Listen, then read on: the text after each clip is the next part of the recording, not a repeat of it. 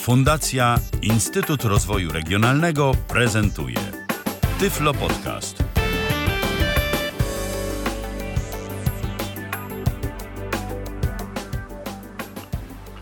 Witam serdecznie w kolejnym e, Tyflo Podcaście. Z tej strony Ala Witek. Dziś o nietypowej porze i w nietypowy dzień, ale myślę, że nie mniej przyjemnie. Przynajmniej e, ja jak zwykle bardzo się cieszę z tego, że chcieli Państwo poświęcić swój czas na spotkanie z Tyflo Podcastem. E, a dziś w naszej audycji będziemy dowiadywać się, jak opowiadać o sobie w zajmujący sposób i jak zbyt długo tych opowieści nie odwlekać. E, moim i Państwa gościem jest dziś pan Marcin Fiedorowicz. Witam Panie Marcinie. Witam serdecznie. Będzie Pan e, opowiadał w dzisiejszej audycji o warsztatach, które prowadzi Pan w ramach programu Centrum Ludwika Braila. Ale zanim przejdziemy do warsztatów, jeśli to możliwe, chciałabym, żeby jakoś przybliżył Pan naszym słuchaczom swoją osobowość. Mhm, oczywiście. Dzień dobry, e, witam wszystkich. Ja nazywam się Marcin Fiedorowicz i jakby miał się tak w trzech słowach scharakteryzować, to jestem trenerem szkoleń, job coachem, czyli takim trenerem pracy, mm, który wspiera w rozwoju karier i specjalistą do spraw promocji. I przez wiele lat E, byłem związany, e, nadal jestem jakoś sentymentalnie związany z Towarzystwem Pomocy Głuchoniewidomym, gdzie realizowaliśmy projekty związane z aktywizacją zawodową, czyli wspieraliśmy osoby, e, które nie słyszą i nie widzą w różnym stopniu. Wspieraliśmy je w, w takim programie zatrudnienia wspomaganego, aby one mogły znaleźć pracę, utrzymać tą pracę i żeby mogły się mm, jakby wdrożyć też dobrze na te stanowiska pracy. I to była taka duża część mo mojego doświadczenia zawodowego, a przez ostatnie lata e, jestem takim, można powiedzieć, freelancerem, szkoleniowcem i, i, i amatorem, dziennikarzem. Trochę piszę, m, współpracuję też z różnymi magazynami w kontekście promocji i marketingu, więc, więc te szkolenia, o których będę mówił, to trochę połączenie tych moich różnych dziedzin zawodowych, aktywizacji zawodowej, promocji, marketingu i, i takiej aktywności w ogóle życiowej. Jasne, dziękuję bardzo. E, chciałam zapytać, zanim e, przejdziemy do e, konkretów w mhm. kontekście tego, jakie szkolenia Pan prowadzi, chciałam poprosić, żeby opowiedział Pan troszeczkę o samym projekcie Centrum Ludwika Braila. Mm, czym mhm. ów projekt się zajmuje, jakie są obszary działalności i cele mhm, projektu? Tak, więc ja z projektem y, współpracuję krótko, więc nie jestem takim ekspertem od projektu, ale tutaj y, taką główną y, osobą w Warszawie jest Justyna Kucińska, która mówi o tym, że ten projekt głównie służy takiej mm, aktywności społecznej, do tego, żeby mm, zmotywować ludzi do działania. Dlatego są też takie szkolenia i komputerowe, i szkolenia językowe, i, i trochę wiem, że szkoleń takich jest technologicznych, ale są też takie szkolenia miękkie, właśnie związane z rozwojem, z wizerunkiem, na przykład były warsztaty z wizażu i takie szkolenia związane właśnie z umiejętnościami społecznymi, komunikacja, e, wgląd w siebie e, i, i tego typu działania. No i e, projekt jakby mm, uczestnicy mają zrobione, tak jak w wielu projektach, takie indywidualne plany działania i na podstawie tych planów e, są określone potrzeby, czego e, ludzie, którzy współpracują z Fundacją e, Instytut Rozwoju Regionalnego, czego oni potrzebują. I na podstawie tego po prostu szuka się pomysłów szkoleń i te szkolenia się realizuje. Więc tak, więc tak to mniej więcej wygląda w skrócie. Jasne, dziękuję bardzo. To zanim przejdziemy e, do e, rozmowy już o konkretach, o Pana działalności w ramach e, projektu Centrum Ludwika Braila, to ja pozwolę sobie przypomnieć naszym słuchaczom, że oczywiście możecie Państwo zadawać pytania naszemu dzisiejszemu gościowi, a można to robić na dwa sposoby. Po pierwsze poprzez komunikator Skype na tyflopodcast.net, a także pod stacjonarnym numerem telefonu 123 834 835 bardzo serdecznie e, zachęcamy i zapraszamy Państwa do kontaktu. Dobrze, to w takim razie e, przejdźmy może do pytań o już konkretnie szkolenia, e, jakie Pan prowadzi, żeby w takim ogólnym zarysie nakreślił Pan, jakiego rodzaju są to szkolenia, czy odbywają się w grupach, jakiego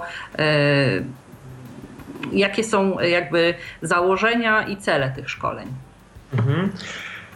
Więc e, na ten moment mam takie e, dwa e, moje autorskie projekty szkoleniowe, bo te szkolenia to jest taki, można powiedzieć, od jakiegoś czasu początek moich nowych szkoleń, bo przez wiele lat prowadziłem szkolenia i, i, warsztaty antydyskryminacyjne i warsztaty takie właśnie związane z aktywnością zawodową, a mm, w, w ubiegłym roku postanowiłem połączyć te moje dwie dziedziny, szukanie pracy, promocja i marketing i druga taka, taki dział to jest e, motywacja.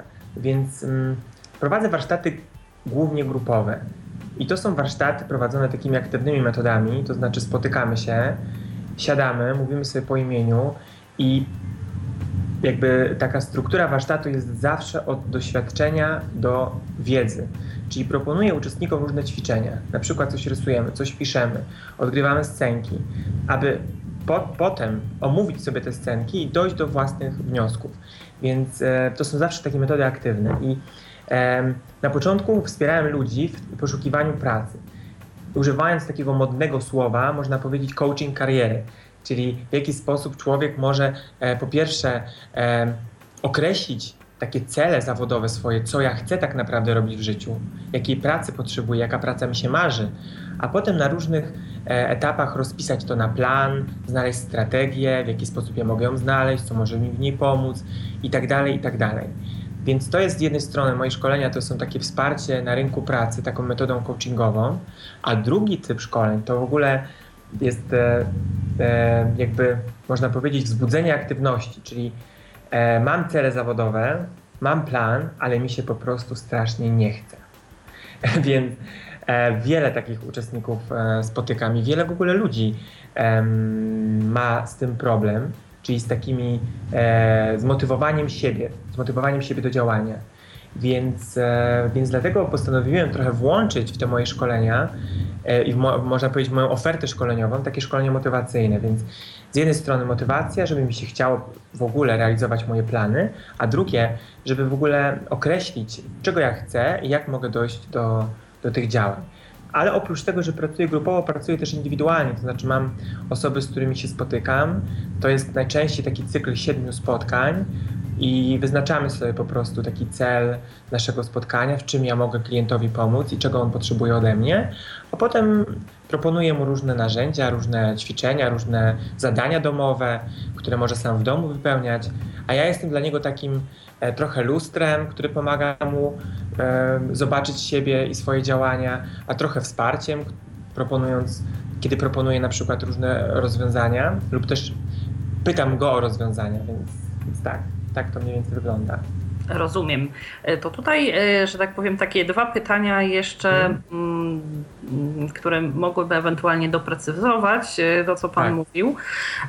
Pierwsze to mm, jak e, w jaki sposób, to znaczy, e, to może zadam pierwsze, a, a drugie tak. może później. E, jakie było mm, takie dla Pana z, z punktu widzenia coachera najtrudniejsze wyzwanie, z jakim przyszedł klient? Taki plan, który wydawał się Panu bardzo ryzykowny do przeprowadzenia, a jednak się Pan tego planu podjął? Mhm. No, największe, w ogóle największa trudność e, w pracy z klientem, bo jakby nie, mam, nie miałem do tej pory jeszcze takiego planu, który, który byłby, mm, jakby to powiedzieć, nie do zrobienia. E, to znaczy, czasami są oczywiście takie plany typu e, chciałbym pracować w telewizji, e, na przykład być dziennikarzem, jak do tego, jak to osiągnąć tylko zawsze taki plan trzeba sprawdzić z moimi możliwościami, to znaczy na jakim etapie ja jestem, na jakim etapie rozwoju. Jeśli w tym momencie, bo miałem takich klientów, jestem na przykład, skończyłem liceum i nic więcej, a wiem, że na tym stanowisku wymagane są zazwyczaj szkoły wyższe, doświadczenia dziennikarskie, no to ja nie jestem w stanie z klientem pracować um, po, po, po nie jestem w stanie mu pomóc znaleźć odpowiedź na to pytanie, jak znaleźć taką pracę w siedmiu spotkaniach. Więc to jest taki plan długoterminowy. Ale wtedy mogę pracować z klientem nad e, urealnieniem jego oczekiwań. Albo wspierać go w tym, żeby podzielić sobie te oczekiwania na kawałki. I jeden kawałek to może być mm, e, jakby mm, dostanie się na studia, które w kolejnym kroku pomogą mi zdobyć doświadczenia, a w kolejnym kroku pomogą mi zdobyć pracę. Natomiast to, co jest wyzwaniem zawsze, to jest e, po pierwsze to, że ludzie często mają taką potrzebę, jak spotykają się z drugą osobą, czy coachem, czy psychologiem, czy, czy nie wiem, jakimś doradcą zawodowym, żeby dostać od niego recepty, gotowe recepty działania. I to, co odkryłem jakby też w, w mojej pracy, to było to, że ludzie tak naprawdę tych recept nie chcą, tylko im się wydaje, że chcą tych recept. I miałem jakiś czas temu taką sytuację, kiedy moja uczestniczka szkolenia mówi: No, bo my tak sobie tu siedzimy, gadamy, ty nam opowiadasz o tym, jak można na przykład się, motywować czy coś tam, ale ty daj wreszcie nam konkret, konkrety. Ja mówię, wiesz, tam e, na przykład, nie wiem, Irenko, na początku mówiliśmy się, że ja nie daję konkretów, że daję tylko pewne narzędzia, propozycje, które ty musisz sama e, odnieść do swojego życia i poszukać odpowiedzi. E, więc jakby to, to tą osobę trochę tak można powiedzieć poirytowało. No dobra, dobra, ale dobra, jaki jest konkret, nie? I wtedy tak pomyślałem sobie, dobra, no to ja, ci, to, to ja wejdę w tą, w tą rozmowę i spróbuję zachować się tak, jakbyś chciała. I mówię do niej tak, dobrze, to ja ci dam tą receptę. W takim razie tylko mi powiedz, jak chcesz ją otrzymać.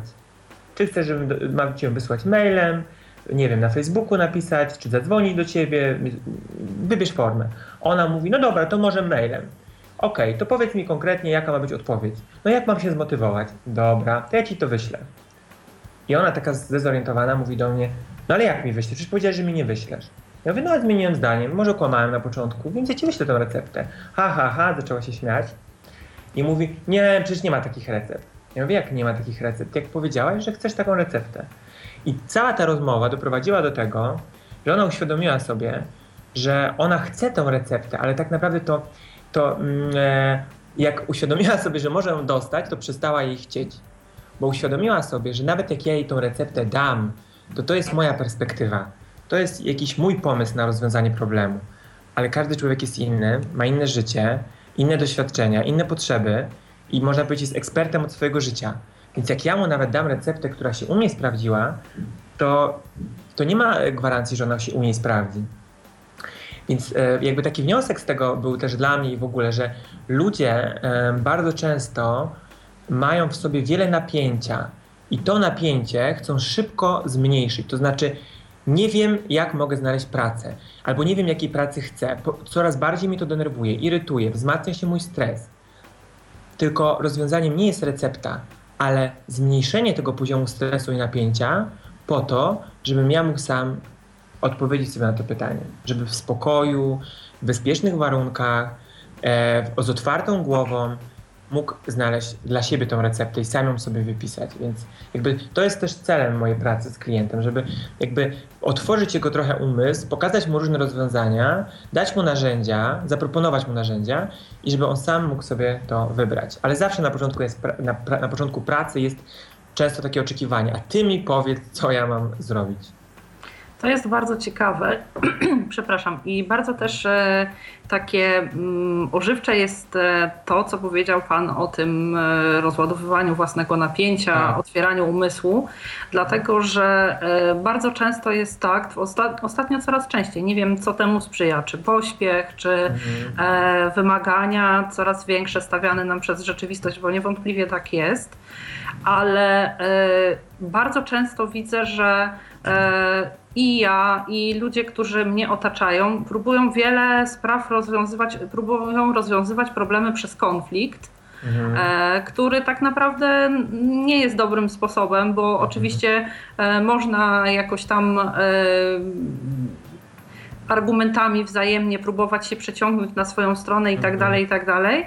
A myślę, że y, o wiele lepszą metodą jest właśnie coś takiego, że na chwilę każdy sobie usiądzie w swoim kącie, tak. że tak obrazowo powiem, zastanowi się nad jakąś propozycją i wtedy już na chłodno i na spokojnie o wiele łatwiej jest osiągnąć konsensus. Mhm. Tak, ale też czasami właśnie często jest tak, że ludzie walczą, a jak im zadać pytanie, dlaczego ty walczysz, to oni potem zaczynają się zastanawiać, ale kurczę, w sumie to po co my, o co my się kłócimy, nie? Tak. I jakby jest taka, taki, można, taki model mediacyjny, który mówi o docieraniu do potrzeb. To znaczy, jeśli będziemy się kłócić o to, na przykład, kto ma zjeść to ciastko, to nikt go nie zje. Albo po prostu yy, odechce nam się tego ciastka. Natomiast jeśli usiądziemy i zastanowimy się, dlaczego ja je chcę zjeść, dlaczego ja go potrzebuję i dlaczego ty go potrzebujesz, to okaże się, że ja na przykład e, chciałam tylko wygrać. Ja wcale nie chciałam tego ciastka, ja chciałam po prostu wygrać z tobą ten, tę dyskusję, a druga osoba po prostu była głodna. Więc jeśli ja tobie powiem, słuchaj, nie musisz ze mną walczyć, a ja jestem głodna, to oboje zaspokoimy potrzeby w tej sytuacji, rozwiążemy ten konflikt i oboje będziemy zadowoleni. Tylko właśnie to jest to, to zawsze to pytanie o dotarcie do swoich potrzeb i do, da, zadanie sobie pytania, czego ja chcę i dlaczego akurat tego chcę. Jaju, prawie rozczulające po prostu, naprawdę. Mm. Niezwykłe. To jest e, dla mnie taki E, właśnie bardzo fajny przykład tego, że i swoje własne problemy, bo przecież czasami też e, jakoś tak. kłócimy się sami z sobą, prawda? Że tak, mamy tak, jakieś tak. wewnętrzne dylematy tak. i coraz bardziej się miotamy, zamiast też spróbować właśnie. Popatrzeć z dystansem i jakoś spróbować się zastanowić, co naprawdę jest nam potrzebne, dlaczego takie, a nie inne emocje nami rządzą w danej sytuacji. Tak.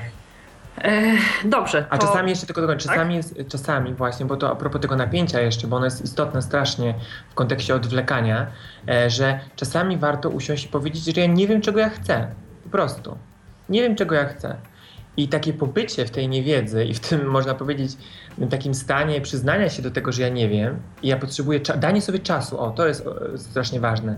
Danie sobie czasu sprawia, że to napięcie spada mam prawo nie wiedzieć, mam prawo szukać odpowiedzi.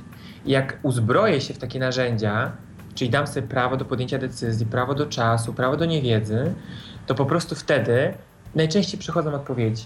Bo odpowiedź nie przyjdzie, znaczy odpowiedź taka, e, jakby trudno jest dotrzeć do potrzeb, jak jestem w pośpiechu, jak mówię sobie, że muszę znaleźć idealne rozwiązanie, jak mówię sobie, że muszę wygrać, nie, wtedy najczęściej podejmujemy takie pochopne decyzje i ta analiza jest powierzchowna. A wtedy, kiedy usiądę i powiem, dobra, ja nie wiem, czego ja chcę, no to okej, okay, może masz prawo nie wiedzieć. I tyle. I czasami to jest odpowiedź. Yy, przyznam, że ogromnie mi Pan wciąga w te rozważania, to zapytam mhm. jeszcze o jedną rzecz. A tak. yy, czy warto powiedzieć sobie, że się pomyliliśmy? Bo czasami jest tak, że człowiek na pewnym etapie dążenia do czegoś zdaje mhm. sobie sprawę, że to na przykład jest nie to, co chciał, albo sposoby tak. osiągnięcia tego, e, co chciał, czego chciał, tak. E, które wybrał, są e, jakieś nieadekwatne na przykład. Mhm.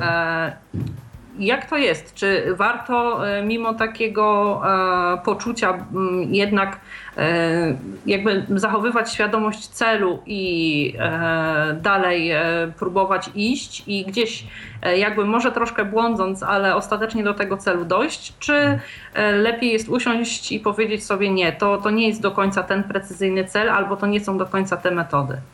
Mhm, mhm. No, chyba pani wie, jaka jest odpowiedź idealna myślę sobie, że no, to jest tak jak z jedzeniem. No. Jeśli nie będę próbowała różnych smaków, to nie będę wiedziała, co mi smakuje, nie? I jeśli e, jakby e, mogę, no, albo będę jadł to samo codziennie, nie? Jeśli codziennie jem na śniadanie e, jajecznicę, na obiad kurczaka, na kolację sałatkę, no to okej, okay, mogę tak żyć. Ale jeśli moją potrzebą jest e, smakowanie, różne kuchnie, jakby odkrywanie nowych rzeczy, no to ja nie odkryję, jak będę cały czas jadł to samo. A zawsze znajdzie się tak, że jak pójdę do restauracji, której nie znam, spróbuję kuchni, której nie znam, to może się zdarzyć tak, że to nie będzie mój smak. Albo to nie, może się zdarzyć tak, że to, to będzie dla mnie zaskakujące. Czasami e, takie poczucie, że to nie jest mój smak, wynika z tego, że po raz pierwszy tego próbuję. Tak? Często tak jest właśnie z ludźmi, którzy wchodzą na rynek pracy że idą na pierwszą rozmowę kwalifikacyjną i jest dla nich to ogromnie stresujące. I mówią sobie, to nie jest mój smak. Ale tak naprawdę ten stres i napięcie wynika właśnie z tego, że po raz pierwszy od pięciu lat są rozmowy kwalifikacyjnej.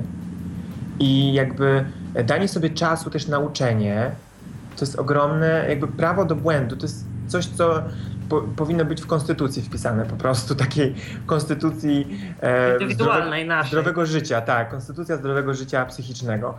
Po prostu jeżeli ja bym nie miał prawa do błędu, to bym zwariował, bo każdy popełnia błędy, tylko w różnym stopniu je przyjmujemy, albo udajemy, że ich nie ma. Więc takie danie sobie prawa do błędu, prawa do zmiany też. O, prawo do zmiany to jest coś, co jest niezwykle istotne w rozwoju. Bo często na początku zakładamy, że ja muszę wiedzieć, gdzie chcę iść okay, ja muszę wiedzieć na ten moment, ale zmieniam się ja, zmieniają się okoliczności, zmienia się moja potrzeba, zmienia się, nie wiem, świat. Więc biorąc pod uwagę te wszystkie zmienne, ja mam prawo do zmiany mojej decyzji. Bo jeśli będę w niej tkwił, to, to, to nie będę elastyczny, to nie będę, to, ta decyzja nie będzie adekwatna do okoliczności. Nie? Oczywiście, oczywiście. Dobrze, to teraz e, porozmawiajmy chwilę o takich kwestiach formalnych. E, tak. Później znowu, e, mam nadzieję, równie inspirujących rzeczy dowiemy się na temat samej formuły szkoleń. Mhm. Chciałabym zapytać o takie kwestie formalne. Kto może być adresatem pańskich szkoleń w ramach projektu Centrum Ludwika Braila? Czy to są to osoby z e, województwa mazowieckiego i ościennych, czy tutaj e, są jakieś inne obostrzenia do tego, co do tego, kto może być beneficjentem? Mm, powiem Pani, że nie znam szczegółów i warto sobie wpisać Centrum Ludwika imienia Ludwika Braila, FIR, czyli e, Fundacja Instytut Rozwoju Regionalnego i sprawdzić to sobie. Wiem, że od bodajże marca będzie kolejny projekt. Kwietnia.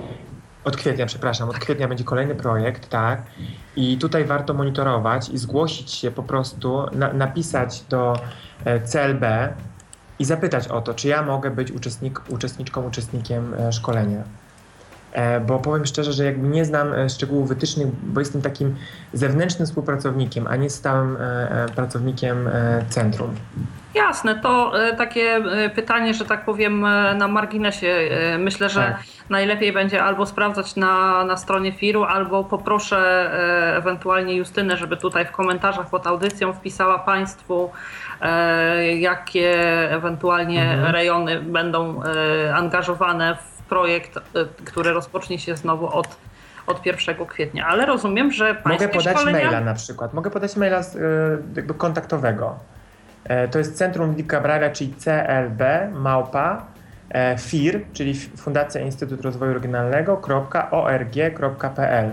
I warto napisać i po prostu zapytać, kto może korzystać, bo ja prowadzę szkolenia dla osób, które już są w projekcie, tak?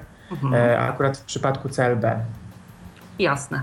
Dziękuję bardzo za, za podanie adresu. E, mam nadzieję, że jeśli ktoś z Państwa będzie zainteresowany, to, to ułatwi kontakt.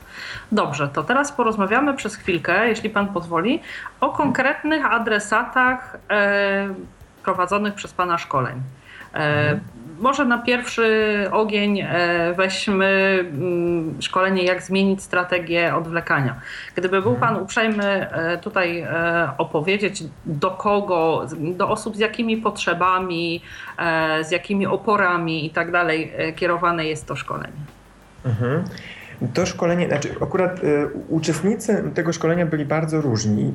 Najmłodsza osoba miała około 30 lat, a najstarsza powyżej 50. I to były też osoby na bardzo różnym, e, jakby to, znaczy, to były osoby częściowo e, dość aktywne zawodowo, albo takie, które, które już e, nie są aktywne zawodowo w tym, w tym swoim wyuczonym zawodzie, ale szukają nowego pomysłu. Więc tutaj zależało mi na tym, żeby to były, to były osoby jakoś aktywne, zadające sobie pytanie, jak mogę rozwinąć się zawodowo najlepiej, a jeżeli nie to społecznie, na przykład będąc wolontariuszem, czy jakąś aktywistką społeczną, czy aktywistą społecznym, i mm, które poszukują e, raczej odpowiedzi jak. Jak mogę znaleźć pracę, osiągnąć to, co chcę, jak mogę zrobić krok w kierunku swoich marzeń, bo to też było na przykład tematem szkolenia, tylko brakuje mi narzędzi. E, to akurat był e, storytelling, czyli tworzenie opowieści.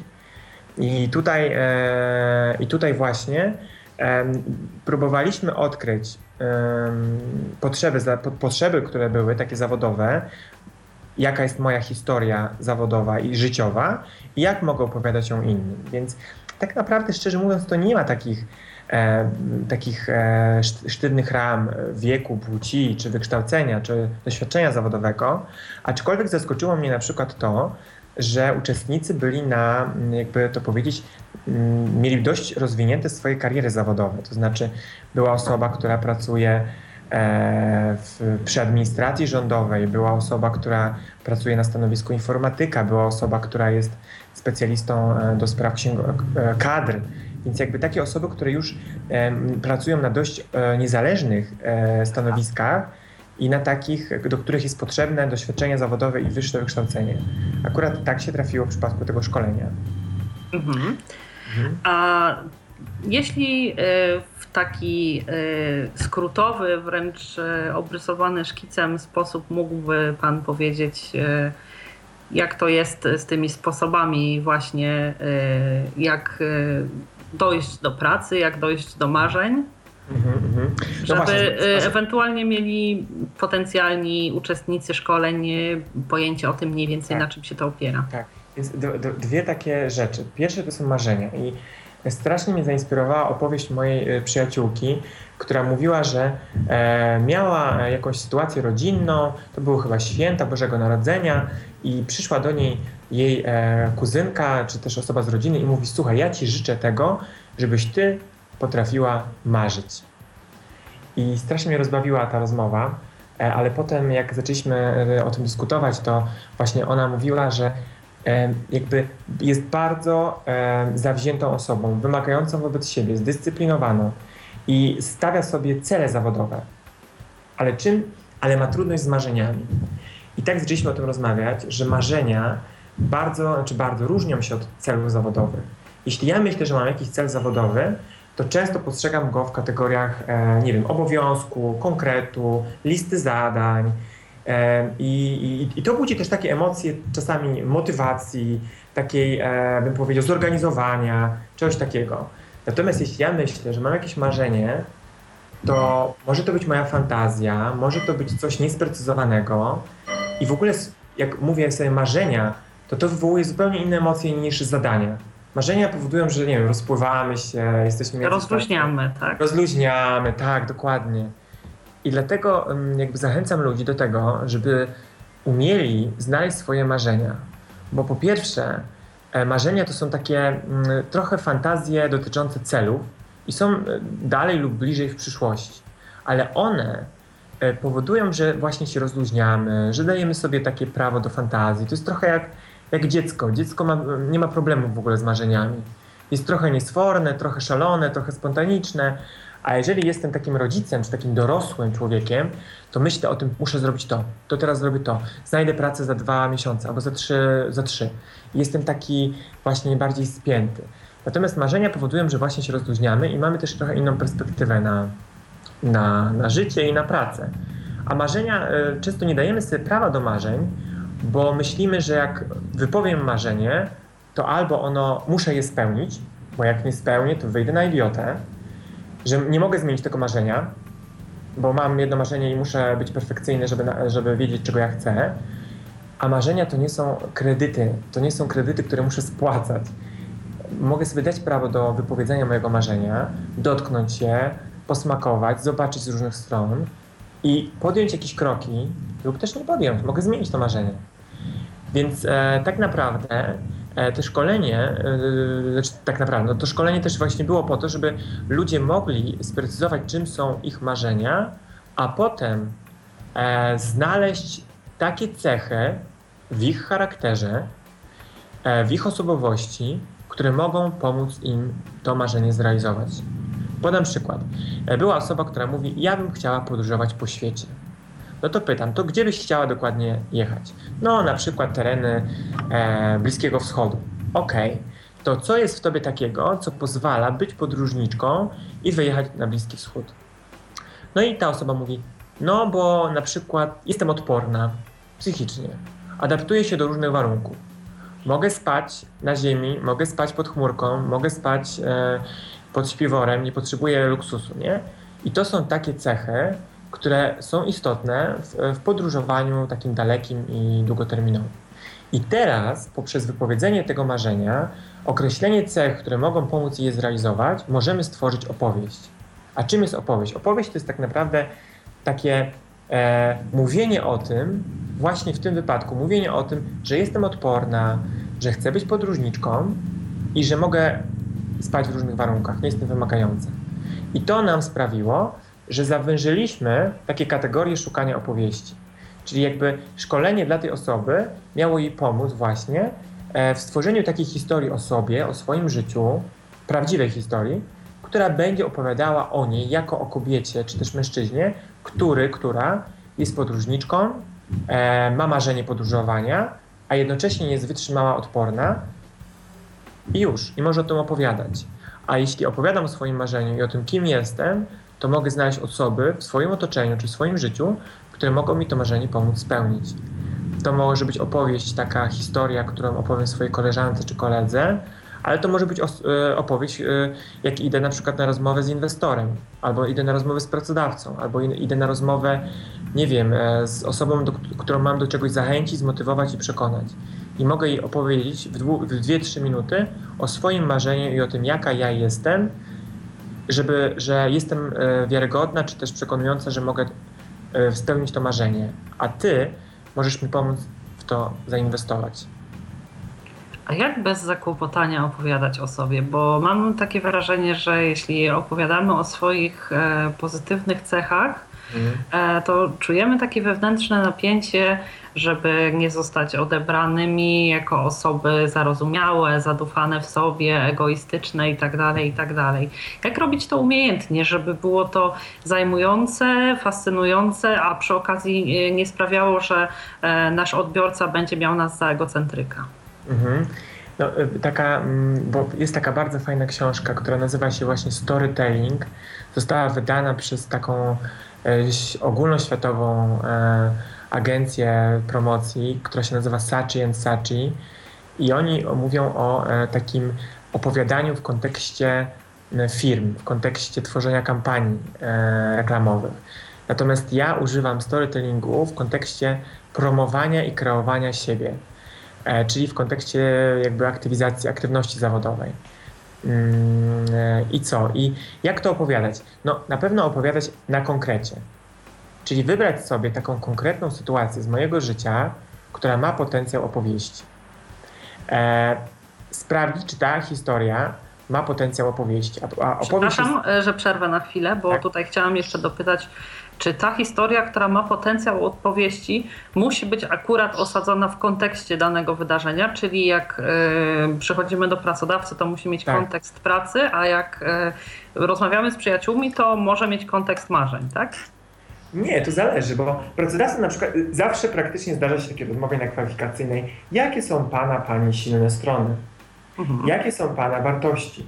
Albo dlaczego Pan nadaje się na to stanowisko, prawda? Możemy założyć, że takie pytania padną. No i co ja mogę wtedy zrobić? Mogę powiedzieć pracodawcy, no bo jestem zorganizowany, bo jestem inteligentny, kreatywny, przedsiębiorczy. Koniec, kropka, dziękuję. No i co? No i pracodawca usłyszał te trzy przymiotniki i jakie on ma dowody na to, że my takie cechy posiadamy. E, nie może, znaczy, jeżeli e, jest pracodawcą, który stosuje jakiś test, e, takie osobowości, czy testy kreatywności, to może to sprawdzić w działaniu i tak dalej, czy gdzieś. No ja szczerze mówiąc nie spotkałem się, to są głównie korporacje i duże firmy pozwalają sobie na takie testy. No ale może są małe firmy, o których nie wiem, prawda? Może są. Natomiast ja szczerze mówiąc, w kontekście moich klientów, osób, które wspierałem, czy też swojej osoby, nie spotkałem, nie brałem udziału nigdy w takim, w takim wydarzeniu. Więc ten pracodawca musi na podstawie rozmowy e, podjąć e, taką, e, czy dowiedzieć się, dlaczego ja, czy jak, jakie są dowody na to, że ja posiadam te cechy.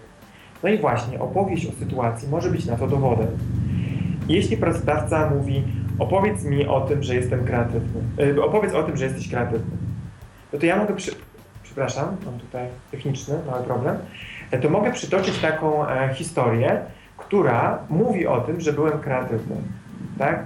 Na przykład to może być historia bardzo prosta, typu nie wiem, spotkaliśmy się ze znajomymi i e, mieliśmy otworzyć puszkę i ja sobie wpadłem na taki pomysł, że możemy to zrobić tak i tak, o taką historię. Oczywiście warto, żeby historia była jakoś dostosowana do kontekstu, czyli e, zależy też jaki pracodawca oczywiście, nie? Ale w kontekście pracodawców możemy wybrać taką historię z naszej poprzedniej pracy, w której z czymś sobie poradziliśmy. W sposób albo drobiazgowy, jeżeli mamy udowodnić cechę drobiazgowości, albo kreatywny, albo przedsiębiorczy, albo jakiś inny, tak? Czyli e, po prostu e, poszukać w pamięci, poszukać w sytuacjach, zapytać się, na przykład e, moim uczestnikom e, w znalezieniu historii pomogły takie pytania. Przypomnij sobie sytuację, kiedy po raz pierwszy twój szef, szefowa cię pochwalił. Przypomnij sobie sytuację, kiedy twoi koledzy powiedzieli, koleżanki, koledzy powiedzieli, że e, jesteś w tym bardzo dobry albo imponujesz im tym działaniem. No i na podstawie e, takich pytań pomocniczych możemy spróbować znaleźć tą historię. Natomiast druga, druga rzecz, o którą e, Pani zapytała, czyli jak opowiadać ją, żeby nie być zarozumiałym. To jest tak, no jeśli opowiadamy historię na konkrecie, e, czyli przytaczamy konkretne wydarzenia, nasze wydarzenia, e, które były dla nas jakoś ważne, to wtedy e, siłą rzeczy mówimy to w sposób przekonujący, bo mówimy o czymś, co jest dla nas ważne. Jeśli mówimy na konkrecie, to pozwalamy tej osobie zobaczyć właśnie konkret, a nie jakiś ogólny zarys naszej wybujałej wyobraźni. No i ludzie są stworzeni do opowiadania i słuchania. Ciągle opowiadamy, tak? Ja teraz opowiadam, pani coś opowiada, za chwilę pójdę do moich znajomych i opowiem im, że byłem na audycji, e, miałem w uszach słuchawki i rozmawialiśmy, tak? Jakby e, te opowiadanie czasami jest plotkowaniem, czasami zdawaniem relacji, czasami e, właśnie opowiadaniem o marzeniach i fantazjowaniem. Natomiast opowieści mają to do siebie, że wywołują emocje, a emocje wpływają na zapamiętywanie. I jakby to jest kluczowe i to jest siłą opowieści, że jeśli ja powiem, że jestem drobiazgowy, to ktoś może o tym szybko zapomnieć, chyba że widział mnie w akcji. A jeśli to jest pracodawca, czy też e, osoba, która mnie nie zna, to żeby mnie zobaczył w akcji, to ja mogę mu powiedzieć o jakiejś akcji. I wtedy tą opowieścią trochę go przenoszę do tamtej sytuacji, przenoszę go do tych okoliczności, przenoszę go do tych zadań, które podejmowałem. Więc można powiedzieć trochę, to jest tak jak krótki film albo krótka, e, krótki audiobook. E, po prostu ja mu jestem trochę reżyserem, który pokazuje mu tą opowieść, tych bohaterów, pokazuje, rzuca światło na coś, co jest ważne i kreuje jakąś fabułę. Rozumiem. Taka formuła też jest, y, wydaje mi się, że poza tym y, zapadaniem w pamięć, y, bardziej Tak. taka przyswajalna i zbliżająca ludzi chyba trochę na poziomie inteligencji emocjonalnej, bo jeśli komuś o Tak. czymś opowiadamy, to stwarza to wrażenie pewnej bliskości i zażyłości, więc chyba to też jest jakby taką dodaną wartością tej Jeszcze tylko opowiadania. jed- jedną rzecz, bo e, jeszcze takim ważnym e, kryterium, dlaczego opowieść jest ciekawa, opowieść jest ciekawa najczęściej wtedy, kiedy występuje jakiś konflikt. Czyli e, przypomnijmy sobie bajkę o e, Kopciuszku. No pewnie każdy ją zna, albo większość osób ją zna. Kopciuszek sobie bierze koszyczek, idzie do babci i zanosi jej jedzenie. I co by się stało, gdyby Kopciuszek e, wziął ten koszyczek, doszedł do babci, babcia go zjadła i Kopciuszek wrócił do domu. Czy to było No dla nas ciekawe? No nic by się nie stało. Jedna z wielu historii życia Kopciuszka czy nas. Mieliśmy coś zrobić, zrobiliśmy. Koniec. Natomiast jeśli pojawił się wilk, czyli pojawiła się jakaś przeszkoda, pojawiła się jakaś trudność, em, czyli był bohater, który był Kopciuszkiem, szedł do babci, to było jego celem. E, pojawił się wilk, który chciał stanąć na przeszkodzie i pojawił się ktoś, kto nas uratował, czyli w tym momencie myśliwy, to ta opowieść nabiera emocji. Bo to nie jest taka prosta historia od do, tylko historia, która ma jakąś zawiłość. Oczywiście warto też jakby nie komplikować za bardzo tej opowieści, bo im więcej komplikacji, można się pogubić. Ale właśnie bajki, warto brać przykład z bajek, bo bajki mają właśnie taką fajną, prostą, przystępną fabułę. Są pisane dla dzieci, więc nie są bardzo skomplikowane, są przejrzyste. I warto jakby czerpać z tego inspirację i próbować właśnie znaleźć taką historię, gdzie na przykład miałam zrobić, miałam oddać ważne sprawozdanie. Była godzina 23, na ostatnią chwilę. wpadła na pomysł, że zamiast na przykład e, drukować wszystko, mogę to streścić i wydrukować tylko część, albo nie wiem, znalazłam jakiś ciekawy sposób, jak mogę to sprawozdanie przekazać na czas. Czyli pojawiła się presja czasu, która miała mi w tym przeszkodzić, ale ja znalazłam rozwiązanie, czyli uratowałam trochę tą sytuację. No i to już jest opowieść, która ma większy potencjał tego, że wzbudzi emocje i zainteresowanie. Oczywiście. A y, chciałam jeszcze spytać, y, bo teraz y, od kwietnia będzie zaczynał się nowy projekt tak. o m, mm, Pana, że tak powiem, plany związane z e, prowadzeniem e, warsztatów. E, dwa o których już Pan wspomniał, a czy ma Pan może w planach jeszcze jakieś inne podobne warsztaty w ramach modyfikacji pewnej, czy nie? E, no to już e, to poprzez tą audycję zwracam się do Justyny Kucińskiej, która zawiaduje CLB. To od niej zależy, czy, czy, czy jakby będziemy, e, jakby skorzysta też z, z mojej oferty. Natomiast widzę, że jest zainteresowanie i też Justyna to widzi i też i mnie to bardzo cieszy, bo na pierwszy warsztat było kilka osób, które chciały, jakby nie zostały przyjęte z uwagi na brak już miejsc. Na drugi warsztat podobno ta lista rezerwowa jeszcze była dłuższa. Więc e, trochę, e, trochę dzięki temu, że ludzie sobie opowiadają, że było fajnie, że skorzystali, że to się działo, no i jakby to sprawia, że e, coraz więcej osób się zgłasza. To na czym mi zależy, żeby dalej iść, dalej iść w tym kierunku, w tym kierunku motywacji, czyli, bo jeszcze nie rozmawialiśmy o tym warsztacie strategii odwlekania, on też jest tak, tak. kluczowy, więc chciałbym dalej kontynuować te dwa warsztaty, i strategię odwlekania, i storytelling, ale mam pewien plan, żeby mm, jakby trochę poszerzyć ofertę związaną z tym storytellingiem, bo opowieści zawodowe to jest taka część, e, tak naprawdę, tak ja to widzę, że to jest taka część e, cyklu warsztatu e, kreowanie wizerunku zawodowego. I na kreowanie mojego wizerunku zawodowego może się składać tworzenie opowieści, może się składać takie ciekawe tworzenie dokumentów aplikacyjnych. I kolejny warsztat, który mamy bardzo, znaczy konkretnie opracowany, to jest warsztat w jaki sposób kreować swój wizerunek zawodowy w sieci. Czyli jak używać na przykład profilów takich jak Golden Line, LinkedIn, albo jak używać Facebooka, jak używać e, Twittera, YouTube'a, do tego, żeby właśnie mówić o swoim doświadczeniu zawodowym. E, więc to jest taka kolejna rzecz. No i e, kreowanie wizerunku to wchodzi w taką dosyć modną ostatnią dziedzinę, e, personal branding, czyli człowiek jest marką człowiek e, jakby jest zapamiętywany jakoś ze względu na swoje doświadczenie zawodowe, coś myślimy o człowieku. I on równie dobrze może używać narzędzi promocji, marketingu, aby mówić, opowiadać i przekonywać do swoich kompetencji zawodowych. Więc chciałbym rozwinąć e, ten, e, ten cykl warsztatów związany z poszukiwaniem pracy i dostarczyć takim moim potencjalnym uczestnikom nie tylko wiedzy, jak opowiadać historię, zawodowe, ale też jak na przykład kreować swój wizerunek zawodowy szerzej. Mhm, to chyba tak. E, dziękuję bardzo. Nasunęło mi się jeszcze wcześniej takie pytanie, które też chciałam zadać, bo e, to jest tak, że e, w świecie wszystkich tych e, szkoleń właśnie zawodowych, e, umiejętności interpersonalnych, umiejętności kreowania własnego wizerunku, e, czasami odnoszę takie wrażenie, że ludzie bardziej budują swoją osobowość od zewnątrz niż mhm. od wewnątrz, że bardzo e, małą wagę przywiązują do swojej autentyczności, naturalności, e, mhm. do swoich emocji, do tego, żeby dbać o to, aby relacje z innymi ludźmi były prawdziwe. Przede wszystkim e, skupiają się może na to rzutuje, rzutuje ogromne zaangażowanie w pracę, że w pracy tak bardzo musimy dbać o swój wizerunek i tak dalej, i tak dalej, ale to się gdzieś przenosi na życie prywatne, na to jak ze sobą rozmawiamy, e, jacy jesteśmy wobec siebie, na ile jesteśmy życzliwi, na ile potrafimy być wobec siebie ciepli i empatyczni.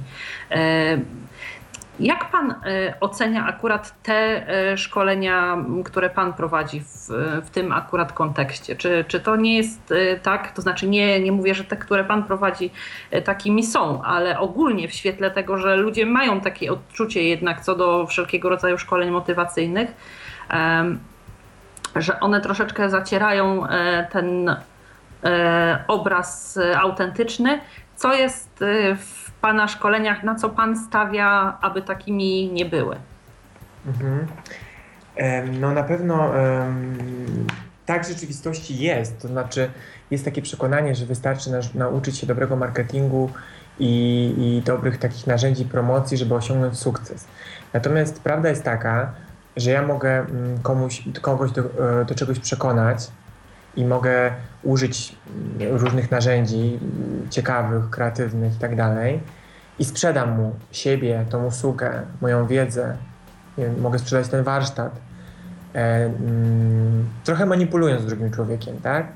Natomiast zrobię to tylko raz, bo jeśli on sprawdzi, sprzedam mu to, on to kupi, tak? Ok. I on tego doświadczy, użyje i zobaczy, że moja opowieść po prostu nie trzymała się prawdy. Ona mu nie dała, nie zaspokoiła takich potrzeb, które on ma i które chciał zaspokoić. Więc e, dla mnie to jest jakby nieefektywne po prostu. Nieefektywne jest udawanie kogoś, nieefektywne jest kreowanie opowieści, które nie są prawdziwe, bo one prędzej czy później zostaną zweryfikowane.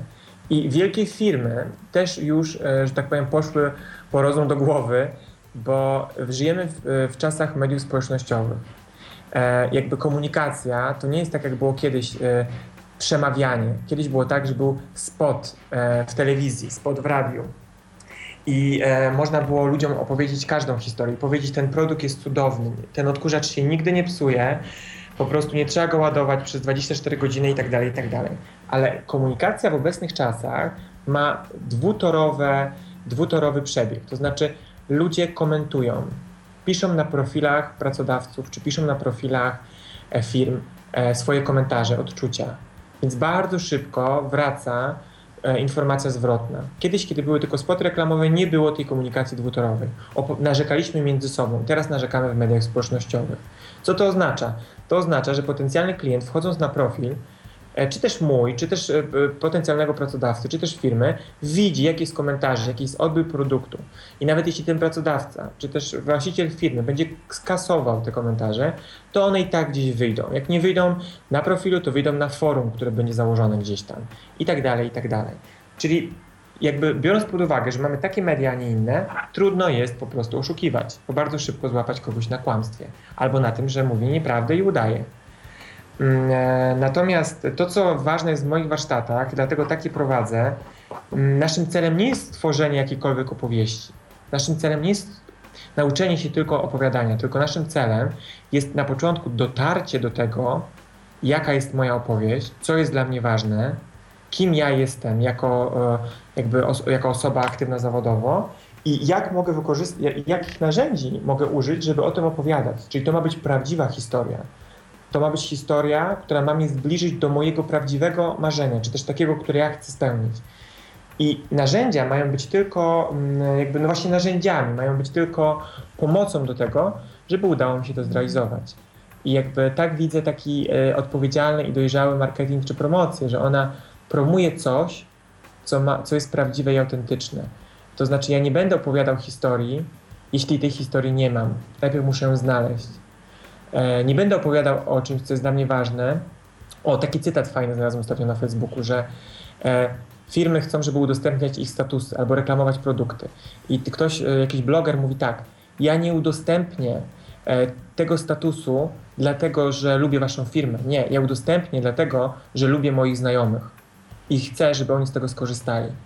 Więc trochę taki jest cel opowieści, że opowiadamy właśnie po to, bo wierzymy w swoje kompetencje czy umiejętności, albo opowiadamy o kimś, bo on nas zainspirował, zaimponował nam, więc my się tym dzielimy.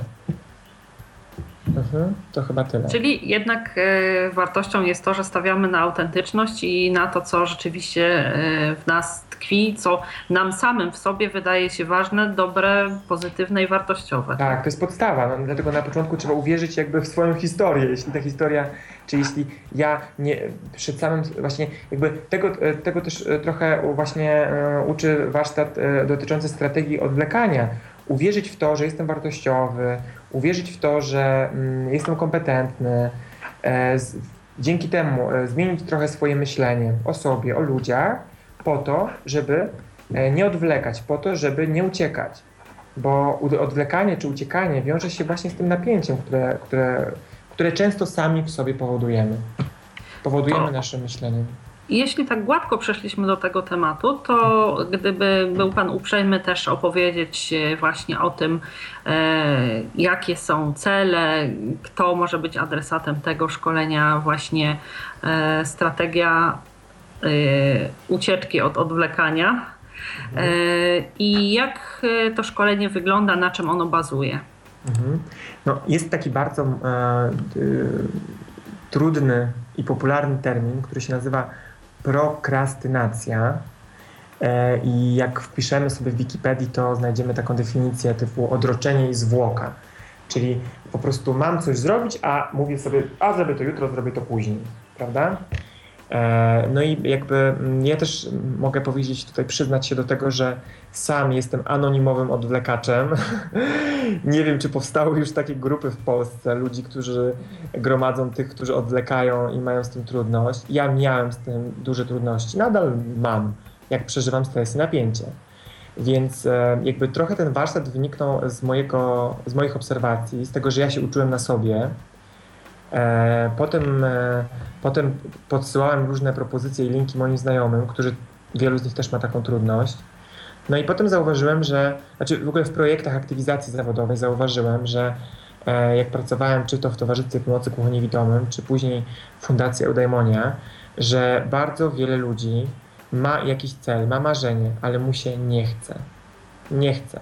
Stąd też po, e, powstała taka nazwa trochę żartobliwa tego szkolenia, bajka o misiach, czyli o tym, że mi się chce i mi się nie chce. I teraz jak znaleźć sobie motywację, jak sprawić, żebym ja nie odwlekał. No i jakby tutaj grupa też była bardzo różnorodna i, i tak naprawdę też mieliśmy osoby, które e, są, e, mają wyższe wykształcenie, są dosyć aktywne lub były bardzo aktywne zawodowo, no ale teraz są w innym miejscu. Była osoba, która na przykład teraz pisze swój biznesplan i chce znaleźć i, i chce go złożyć, ale bardzo trudno jest jej do tego się zabrać. Zrobiła już połowę tego biznesplanu i, i nie wie dlaczego nie może się zabrać do pisania kolejnej części. Była też taka osoba, która e, ma trudność w relacjach i stawia granice, mówi sobie nie, nie chcę, a potem i tak godzi się na coś i odwleka ten moment zakończenia relacji albo odwleka moment, kiedy konsekwentnie powie nie, to koniec, nie godzę się na więcej. No i bardzo różne osoby, więc to były takie potrzeby trochę związane z, z aktywnością zawodową, że nie chce mi się czegoś zrobić w kontekście zawodowym, ale też osoby, które mówią, nie chce mi się zrobić coś dla siebie, zrobić coś, odpocząć, nie, znaczy nie chce mi się e, na przykład, nie wiem, zapisać na kurs, który już planuję od dawna, nie chce mi się wyjść do, z domu pobiegać, nie chce mi się nie umiem skończyć relacji na przykład. Nie? nie przyszło mi do głowy, że to nie chce mi się jest równie szkodliwe w kontekście tego, że nie chce nam się skończyć czegoś, czego już nie chcemy. Właśnie, tak, tak, dokładnie tak. Że jest, y, czujemy, że jakaś relacja nie zaspokaja naszych potrzeb, że ktoś nas rani w jakiś sposób, ale nie chce mi się tego zakończyć, nie? Z jakiegoś powodu. No tak.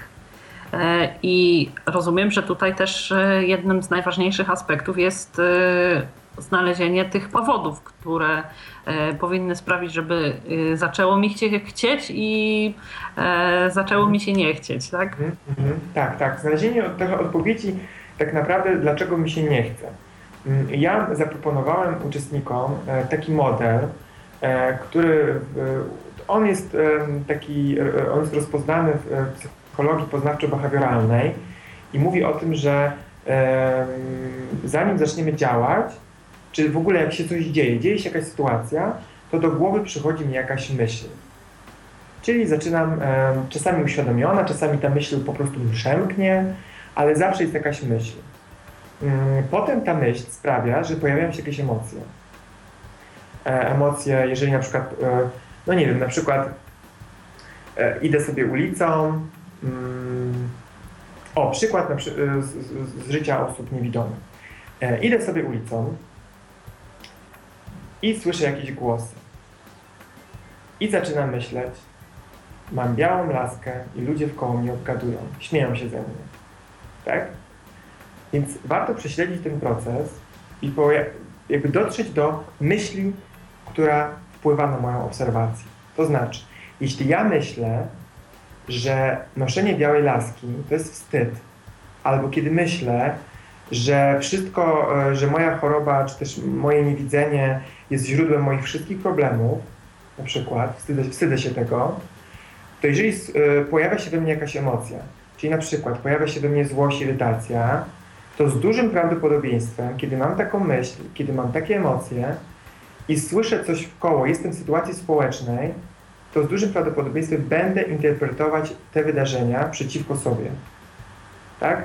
Jest takie, e, to się nazywa takie jakby zniekształcenie myślowe, czyli będę czytała w myślach innych ludzi i będę myślała, co oni o mnie myślą, bo ja myślę o sobie negatywnie.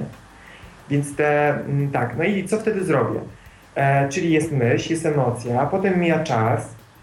W, tym, w tej sytuacji im więcej czasu będzie mijać, to moje emocje i napięcie będzie rosło. Chyba, że jakoś z tego wyjdę. I potem, podejmu, potem podejmuję jakąś decyzję. Czyli na przykład wracam do domu, uciekam. Albo podejmuję decyzję, o nie, ja już nigdy w tych godzinach nie wyjdę sama na miasto. Albo już nigdy nie wezmę białej laski. Więc jakby e, ja zachęcam do tego, żeby nie skupiać się tylko na tym, co ja zrobiłam, czyli nie skupiać się na tym, że nie wychodzę z domu, tylko skupić się na tym, na jakiejś sytuacji, która do tego doprowadziła. I zobaczyć, co ja myślę o tym problemie, jakie emocje on we mnie wywołuje, jak to wygląda w praktyce, jak te emocje się zwiększają lub zmniejszają i jakie ja podejmuję w związku z tym decyzje. Tak. E, I w jaki sposób to ma pomóc? Bo to, że przeanalizujemy, to oczywiście tak. jedna sprawa, ale tak. e, czy to nas jakoś uzbraja na przyszłość, że uświadomimy sobie, że na przykład e, mamy to zniekształcone myślenie tak. i, i po prostu wcale nikt z nas się nie śmiał, tylko po prostu ktoś, nie wiem, obok opowiadał dowcip i, i tyle. Mhm, mhm. To jakby zmiana myślenia wpływa na zmianę działania i zmiana myślenia wpływa na to, jak się czujemy. I ja tutaj akurat zaproponowałem uczestnikom pracę nad swoimi sytuacjami i próba nazwania e, tego, do jakich zniekształceń myślenia mam najczęściej e, jakby skłonności. I tych e, zniekształceń jest dziewięć. To może być na przykład to, że ja ciągle uogólniam, czyli wszyscy są tacy. Za, albo uogólniam o sobie na przykład. Zawsze nic mi się nie udaje, zawsze popełniam błędy to może być e, skłonność do ciągłego obwiniania siebie. Czyli na przykład, nie wiem, miałam jakąś sytuację, że pracowałam z kimś e, w grupie, ten ktoś nie wysłał czego na czas, a ja czuję się z tym źle i zaczynam e, próbować rozwiązywać tą sytuację. Typu na przykład, nie wiem, um, zaczynam mu mówić, słuchaj, co my zrobimy teraz, jak my to naprawimy, żeby zdążyć na czas, nie? Czyli biorę odpowiedzialność za to, bo obwiniam jakoś też siebie nie rozdzielam tego, że ktoś popełnił błąd, to nie jest mój błąd, tylko błąd tego kogoś. No i tak dalej, i tak dalej. Zachęcam też, Ale żeby... jest też odwrotna forma zniekształcenia. Oczywiście, że tak. Zawsze myślimy siebie. o tym, że to jest czyjaś wina, nigdy nie nasza. Tak, tak, tak, tak, oczywiście, że tak. E, mamy skłonność do tego na przykład, żeby widzieć e, negatywy, a nie pozytywy.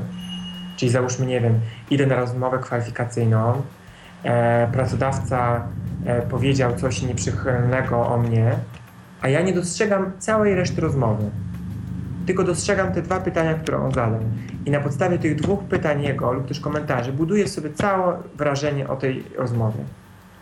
Natomiast... Jest też mhm. e, takie częste zniekształcenie myślowe, które polega, nie wiem, trudno jest mi w ogóle e, jakby z, e, zweryfikować skąd może się to brać, ale bardzo często e, widzę, że na przykład ludzie E, mi samej też oczywiście to się zdarza czasami. E, mm, jakby robimy coś takiego, że e, wszystkie sytuacje, które się wokół nas zdarzają, odnosimy do siebie. One czasami nas w ogóle nie dotyczą. Nie jest tak, że ktoś chce tak. nam zrobić krzywdę albo w jakiś sposób otoczenie jest dla nas niemiłe, ale nie wiem, czy to właśnie też wynika z jakichś wewnętrznych napięć, czy z jakichś y, takich sytuacji, które mieliśmy kiedyś podobne i one nas utwierdziły w przekonaniu, że ta osoba nie jest nam przychylna albo coś takiego, co sprawia, że po prostu już później, nawet w sytuacjach, które są ogólne, w ogóle nie dotyczą nas jakoś w szczególności, e, tak. my traktujemy to jako, nie wiem, afront, czy jakieś e,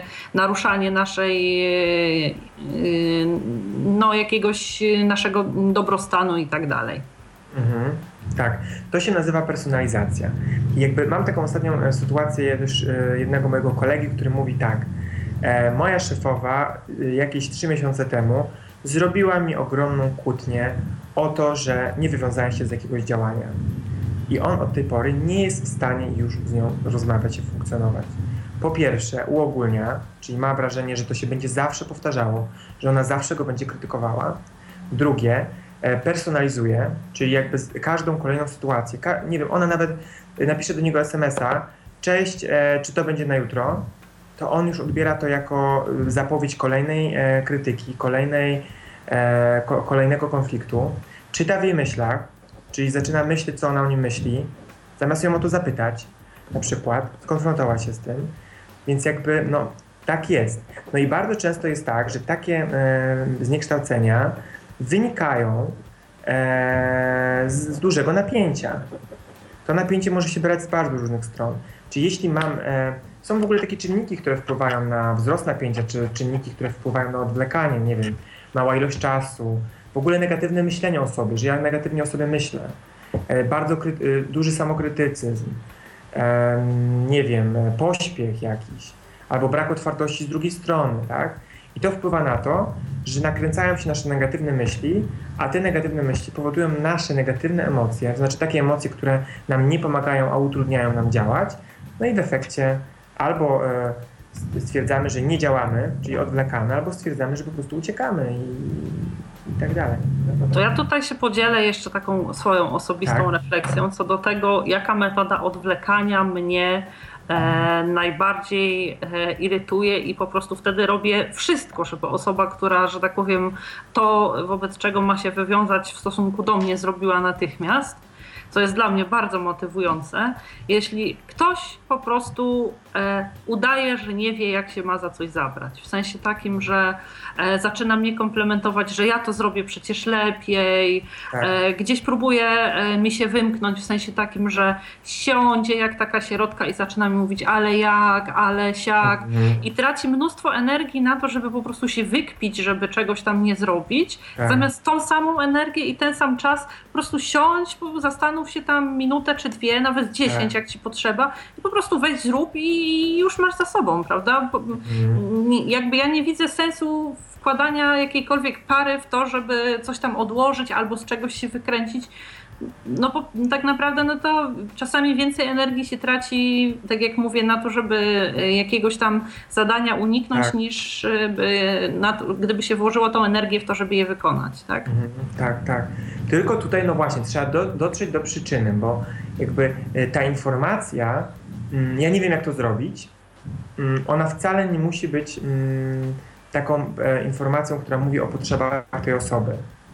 E, to może być tylko jakby objaw tego. Objaw tego, że ona się boi to zrobić, bo czuje, że musi zrobić to perfekcyjnie, a, a w tym stanie nie jest, bo za, bardzo wiele od siebie wymaga, na przykład, albo że mm, trudno znosi krytykę i boi się na przykład krytyki z tej strony, która, która zleca to zadanie. Albo są takie sytuacje, że nie wiem, może się bać zakończenia współpracy. Czasami to są te lęki, czasami właśnie są, wynikają z naszych fantazji. One nie są, te lęki są prawdziwe, prawdziwe, bo je przeżywamy, ale te myśli nie są prawdziwe. Czy ja w głowie mogę sobie myśleć, jak to zrobię źle, to ona będzie dla mnie strasznie zła. I to wzbudza we mnie straszny lęk. Lęk jest prawdziwy, myśl nie. Ta akurat. Bo to ta osoba wcale nie musi być na ciebie zła. Jeśli byś ją zapytał, pogadalibyście szczerze o tym, to okazałoby się, że ta osoba jakby okej, okay, nie zrobiłeś tego spoko, znajdziemy inny termin i jest bardzo otwarta i elastyczna. Natomiast moja fantazja na temat tego, co się wydarzy, powoduje te emocje i to powoduje takie napięcie, że ja nie jestem w stanie zacząć działać. I w tym napięciu mogę albo mówić, powtarzać, ja nie umiem, ja nie wiem, ja nie umiem, ja nie wiem. Mogę chodzić sobie na kawkę, na herbatkę, ciągle gadać, odwlekać ten moment, bo mnie to strasznie po prostu stresuje i próbuję znaleźć kanały e, ujścia.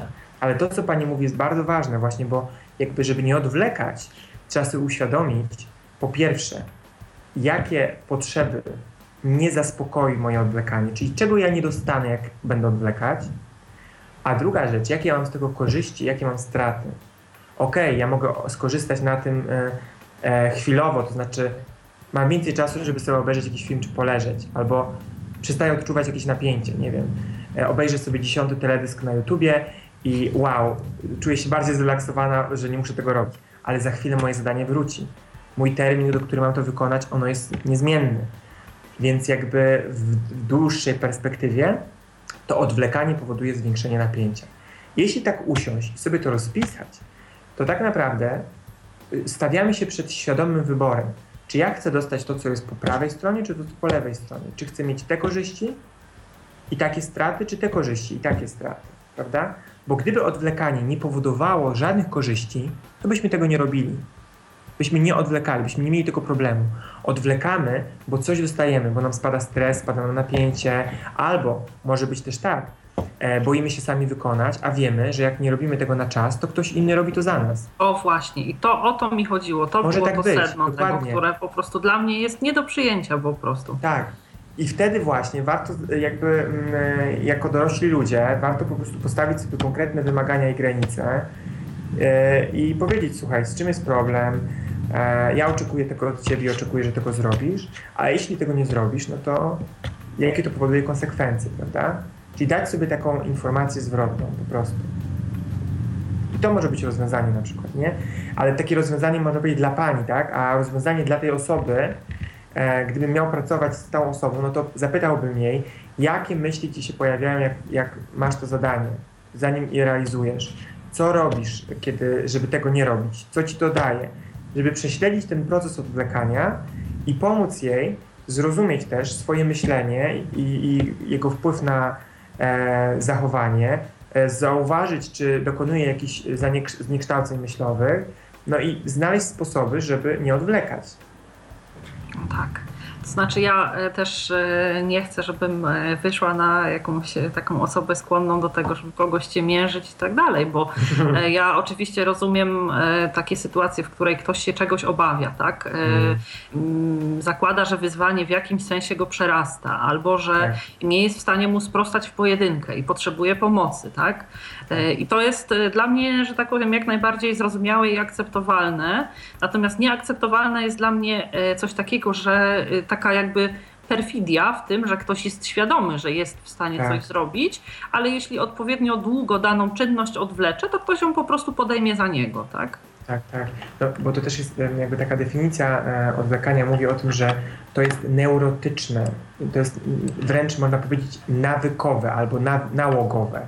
Czyli jeżeli stosowaliśmy jakąś strategię odwlekania i będziemy ją powtarzać, to po prostu nasz mózg jakby tak krąży ta informacja między tymi neuronami, że mamy ją tak przećwiczoną, jak drogę z domu do pracy i zawsze jak pojawi się jakiś stres, to, będzie, to, to popycha nas to w kierunku wyboru tej czynności odwlekania. Na przykład w kierunku właśnie tego, że będę sprzątać mieszkanie, albo będę robić obiad i jeść, po prostu jeść, jeść, jeść, bo to powoduje redukcję mojego stresu.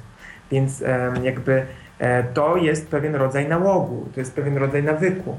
I jakby zmiana na pewno nie dzieje się z dnia na dzień, trzeba pracować nad tym, tak?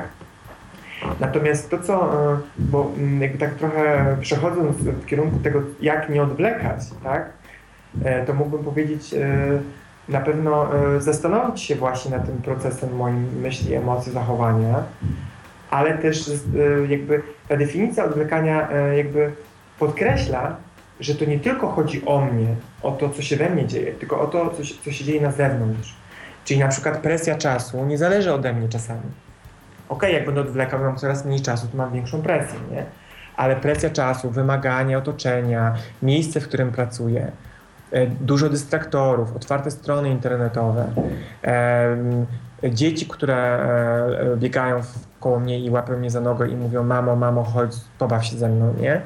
Że te sytuacje powodują, że trudno nam jest jakby uzyskać koncentrację, mieć takie warunki, które są po prostu sprzyjające do pracy.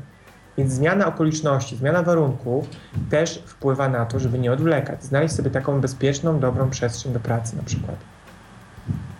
Jasne. To bardzo dziękuję za tak e, pouczające e, tutaj słowa na temat tego, jak nie odwlekać i jak być tolerancyjnym wobec tych, którzy odwlekają, bo być może czasami e, i odwlekanie jest jakoś tam uzasadnione, niekoniecznie usprawiedliwione, ale jednak powinniśmy rozumieć, dlaczego ludzie działają tak, a nie inaczej. E, to chciałabym zapytać teraz e, o mm, samą e, formułę tych szkoleń. To są, rozumiem, szkolenia grupowe. Czy one mają formę prelekcji, prelekcji i jakiejś interakcji z beneficjentami, czy też formę mieszaną? Jak to wygląda? Mm, to jest zawsze forma mieszana, to znaczy krótkie doświadczenie jakieś, krótkie omówienie tego doświadczenia, potem prelekcja, a potem e, odniesienie się do tej prelekcji. Czyli co ja mogę na przykład z tego, jak nie wiem, mogę przedstawić, e, jakie są zniekształcenia myślowe, a potem zapraszam osoby do pracy w parach czy w grupach, żeby poszukali w swojej głowie tych zniekształceń myślowych, żeby zobaczyli, do czego oni mają skłonności. E, więc zawsze to jest taka e, mieszana, mieszana, miesza, mieszane metody pracy, które moim zdaniem sprawiają, że jakby odpowiadamy na różne potrzeby, bo ludzie różnie się uczą.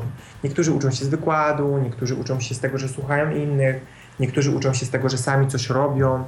Więc e, takie mieszane metody sprawiają, że każdy jest w stanie się czegoś nauczyć. Bo jeśli ja się uczę tylko z obserwacji, no to mam taki kawałek, gdzie mogę obserwować innych, tak? No i tak dalej, i tak dalej. E, więc to jest mieszane. E, mi zależało na tym, żeby po pierwsze na początku e, każdy popracował sam ze sobą nad tym, jakie ma zniekształcenia, nad tym, jak myśli, nad tym, co robi. Potem wybrał swoją sytuację, e, w której najczęściej odwleka, czyli jakby sprowadzić to do konkretu. Bo to, że ja powiem, o Jezu, ja zawsze odwlekam. Okej, ale przypomnij sobie jedną sytuację w przeciągu, nie wiem, trzech ostatnich miesięcy, kiedy miałeś jakiś cel i to odwlekałeś. No i później próbujemy to prześledzić. Czy jaka myśl temu towarzyszyła, co robiłeś, jakie masz korzyści, jakie straty. Mm, no i taki e, bardzo taka e, interesująca część warsztatów to była, mm, to była praca nad konkretną sytuacją. Pracowaliśmy takimi metodami superwizyjnymi, to znaczy e, ktoś zgłaszał jakiś temat, mówił tak, ja mam problem, żeby e, zrobić remont w mieszkaniu. No nie mogę się do tego zabrać, po prostu od pół roku to planuję. No i okej, okay, masz taki problem, dobra, nazwijmy ten problem i później tak naprawdę w grupie próbowaliśmy znaleźć e, przyczynę tego problemu. To znaczy ta osoba, która ma problem, ma jakąś perspektywę na ten problem. Ale czasami jest tak, że jeżeli jesteśmy sami w domu, to trudno jest e, zobaczyć tą sytuację w różnych e, kontekstach, zobaczyć różne perspektywy na tą sytuację. Tak. Praca w grupie sprawia, że ja mogę dostać perspektywę innych osób. Więc próbowałem, e, czy próbowaliśmy jakby rozmawiać o tym problemie, z czego on może wynikać. Wypisaliśmy sobie taką listę problemów, hipotez na temat problemu, a potem próbowaliśmy znaleźć rozwiązanie. Więc ta osoba, która chciała pracować nad swoim problemem, e, dostała taką kartkę, nie wiem, z 15 hipotezami, z czego ten problem może wynikać i z 15 propozycjami rozwiązań. Więc to jest taka metoda e, takiej pracy grupowej, E, która właśnie pomaga dzielenie się, dzielenie się perspektywami. Było taki fajny cytat, który chodzi po głowie zawsze przy okazji tego ćwiczenia, e, Emersona, Ralpha Emersona, który mówi tak, potrzebny mi ktoś, przed kim można głośno myśleć. I po prostu czasami jest tak, że jak ja porozmawiam z moją koleżanką, czy z moim kolegą, z moim przyjacielem, albo pójdę na taki warsztat i podzielę się moim problemem i zobaczę, głośno to wypowiem, to nawet wypowiedzenie tego na głos już może być częściowo rozładowaniem napięcia i rozwiązaniem problemu, ale mogę też, jak głośno powiem, to ja mam szansę otrzymać jakieś wskazówki do działania. Tu nie chodzi o, dostanie, o, o właśnie o recepty, tylko o propozycje. To znaczy, jeśli ja będę miał listę 15 rozwiązań, a do tej pory korzystałem z dwóch, to zwiększy się szansa na to, że mogę rozwiązać problem, bo mogę korzystać z różnych narzędzi. A może się dowiem o takich narzędziach, których w ogóle nie wiedziałem. Więc to była e, taka część. No i e, trochę warsztat próbowałem też przeplatać mm, takimi krótkimi technikami relaksacji, bo relaksacja ma olbrzymie znaczenie w tym właśnie, żeby nie odwlekać. I to jest taka recepta właśnie, to znaczy, jeśli odwlekasz, to spróbuj zastosować techniki relaksacji. Zmniejszysz swoje napięcie i jeśli nawet nie zaczniesz działać, to przynajmniej będziesz miał bardziej otwartą głowę, będziesz miał jaśniejsze myślenie, żeby znaleźć jakieś rozwiązanie. No i są takie techniki. Wystarczy wpisać e, w Google na przykład, nie wiem, techniki relaksacji. E, my korzystaliśmy z takich technik na przykład na wyobraźnię, e, czyli zamknij oczy, czy też... Wizualizacji, tak? Wizualizacji, tak, tak, tak. Mhm. Wyobraź sobie, że gdzieś tam jesteś i tak dalej, i tak dalej. Ale są też takie techniki, które pomagają nam nawiązać kontakt ze swoim ciałem, to znaczy poczuj swoją nogę, poczuj swoją rękę, poczuj swoje plecy, zobacz, gdzie jest tobie napięcie, Potem na przykład rozciągaliśmy się trochę, bo często um, zapominamy o naszym ciele, to znaczy e, tak za, popadamy w myślenie, e, tak już zaczynamy, e, jakby, jakby to powiedzieć, gubić się w tym myśleniu, że gromadzi się takie napięcie i to napięcie jest w ciele. I czasami rozwiązaniem jest to, żeby, nie wiem, iść pobiegać, iść na spacer. E, jak ktoś ma pieniądze, pójść na masaż pójść, zrobić coś, co mnie relaksuje, albo zastosować taką technikę relaksacji. Więc to też pomagało w ogóle, żeby mm, zrelaksować się, a jak jestem zrelaksowany, to jakby jestem y, gotowy, y, bardziej gotowy do tego, żeby znaleźć jakieś rozwiązania, czy też po prostu myśleć otwarcie i, i zacząć działać. Jasne. E, to myślę, że jest e, ważne e, też z tego punktu widzenia, że pozwala nam tak naprawdę przez chwilę przestać myśleć o problemie i też może po jakimś czasie z chłodnym umysłem znaleźć samemu jakąś inną perspektywę, nawet jeśli nikt akurat nie ma możliwości nam tej konkretnej, dodatkowej perspektywy podpowiedzieć. Dokładnie tak, dokładnie tak. I jest takie fajne, krótkie ćwiczenie, które można zrobić w domu, to zachęcam. To znaczy wziąć sobie kawałek czegoś, co mi smakuje i co lubię jeść. Mm, akurat my wybraliśmy jakieś cukierki, ale można wziąć na przykład, nie wiem, kostkę takiej dobrej czekolady, którą lubię. Mhm. I spróbuj tą czekoladę zjeść, e, ale w ciągu 5 minut. Spróbuj posmakować ją, spróbuj zobaczyć, gdzie ten smak się rozchodzi, czy e, jak te kubki smakowe reagują na smak czekolady, co czujesz na początku, co czujesz później, co czujesz na końcu. Czyli zrobić to, co zwykle robię, to znaczy jem słodycze, ale zrobić to w zupełnie inny sposób. I to jest takie ćwiczenie, można powiedzieć, uważności. Czyli uważnie zjeść kostkę czekolady.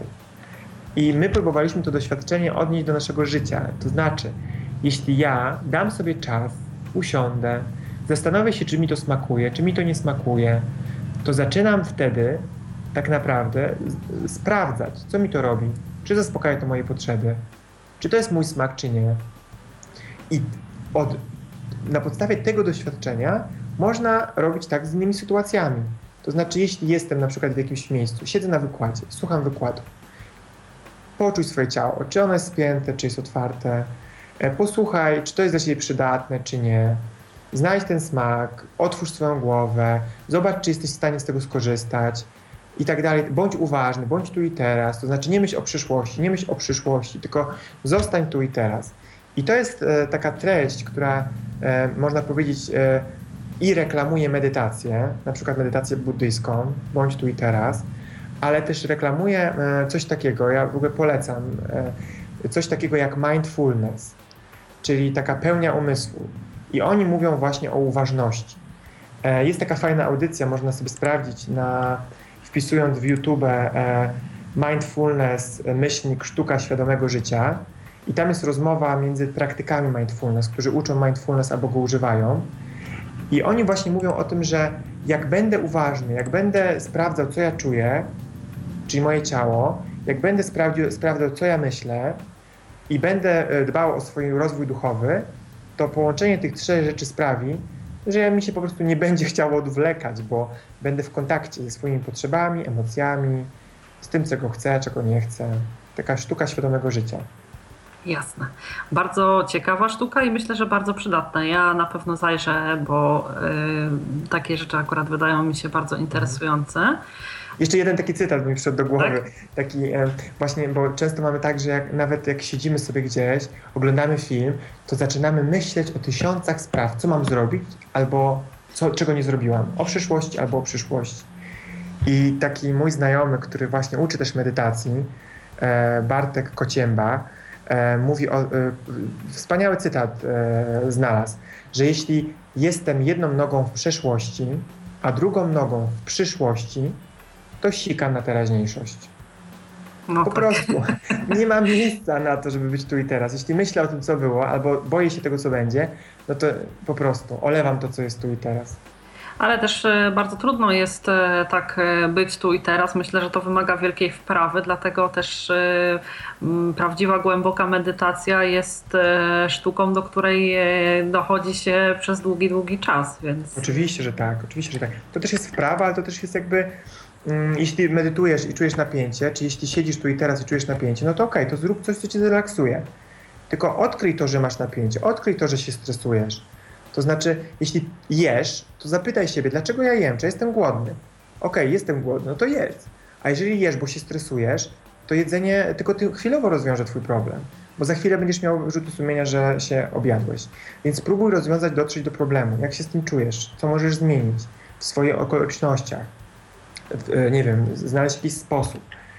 Więc jakby dwie rzeczy, dwie rzeczy, tak też opowiadamy o tym uczestnikom, e, pomagają nie odwlekać. Po pierwsze, dotrzyj, dotrzyj do swoich potrzeb. Czego ja potrzebuję? I każdy z nas ma podobne potrzeby, nie wiem, potrzeby odpoczynku, potrzeby miłości, potrzeby bycia z ludźmi i tak dalej, i tak dalej. Ale też odkryj swoje prawa. I te prawa e, zwykle też mamy podobne. Prawo do godności i szacunku, prawo do wyrażania swojej opinii, prawo do błędów prawo do uczuć itd., tak itd. Tak I jeśli siedzisz w domu i masz zrobić jakieś ważne zadanie na jutro i nie możesz się do tego zabrać, a w twojej głowie słyszysz, masz być najlepszy, musisz zrobić to doskonale, to daj sobie prawo do błędu. Zrób to niedoskonale.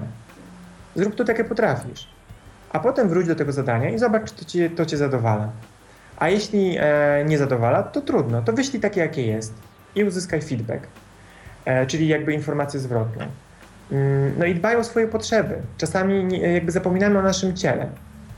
Bardzo fajnym takim przerywnikiem naszych zajęć była e, stworzy, tak, tak przypadkiem dokładnie wynikło. Pojawiła się na naszych zajęciach Marlena Miśkiewicz, która jest na piątym roku e, e, dietetyki i ona też e, współpracuje jako asystentka z Centrum Ludwika Braille'a. I jakby zaprosiłem ją do tego, żeby powiedziała taki 20-minutowy wykład, jak dieta, jak nawyki żywieniowe wpływają na to, że nam się chce lub się nie chce. I to jest jakby to, co pijemy, jaką wodę pijemy, e, co jemy, e, jakie substancje dostarczamy, magnez, żelazo, wpływa na to, jak funkcjonuje nasz mózg, jak te neuroprzekaźniki latają w głowie.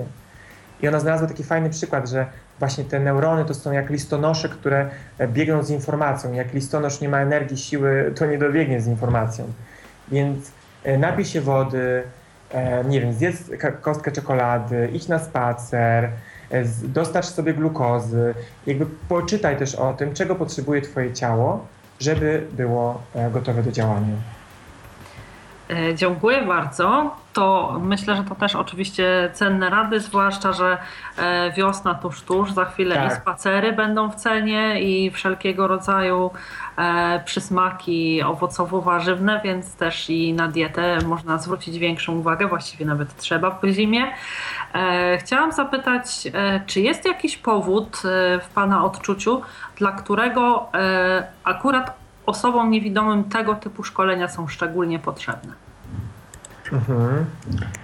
No oczywiście uważam, że każdy, bez względu na to, czy widzi, czy słyszy, może mieć, e, może mieć z tym trudność.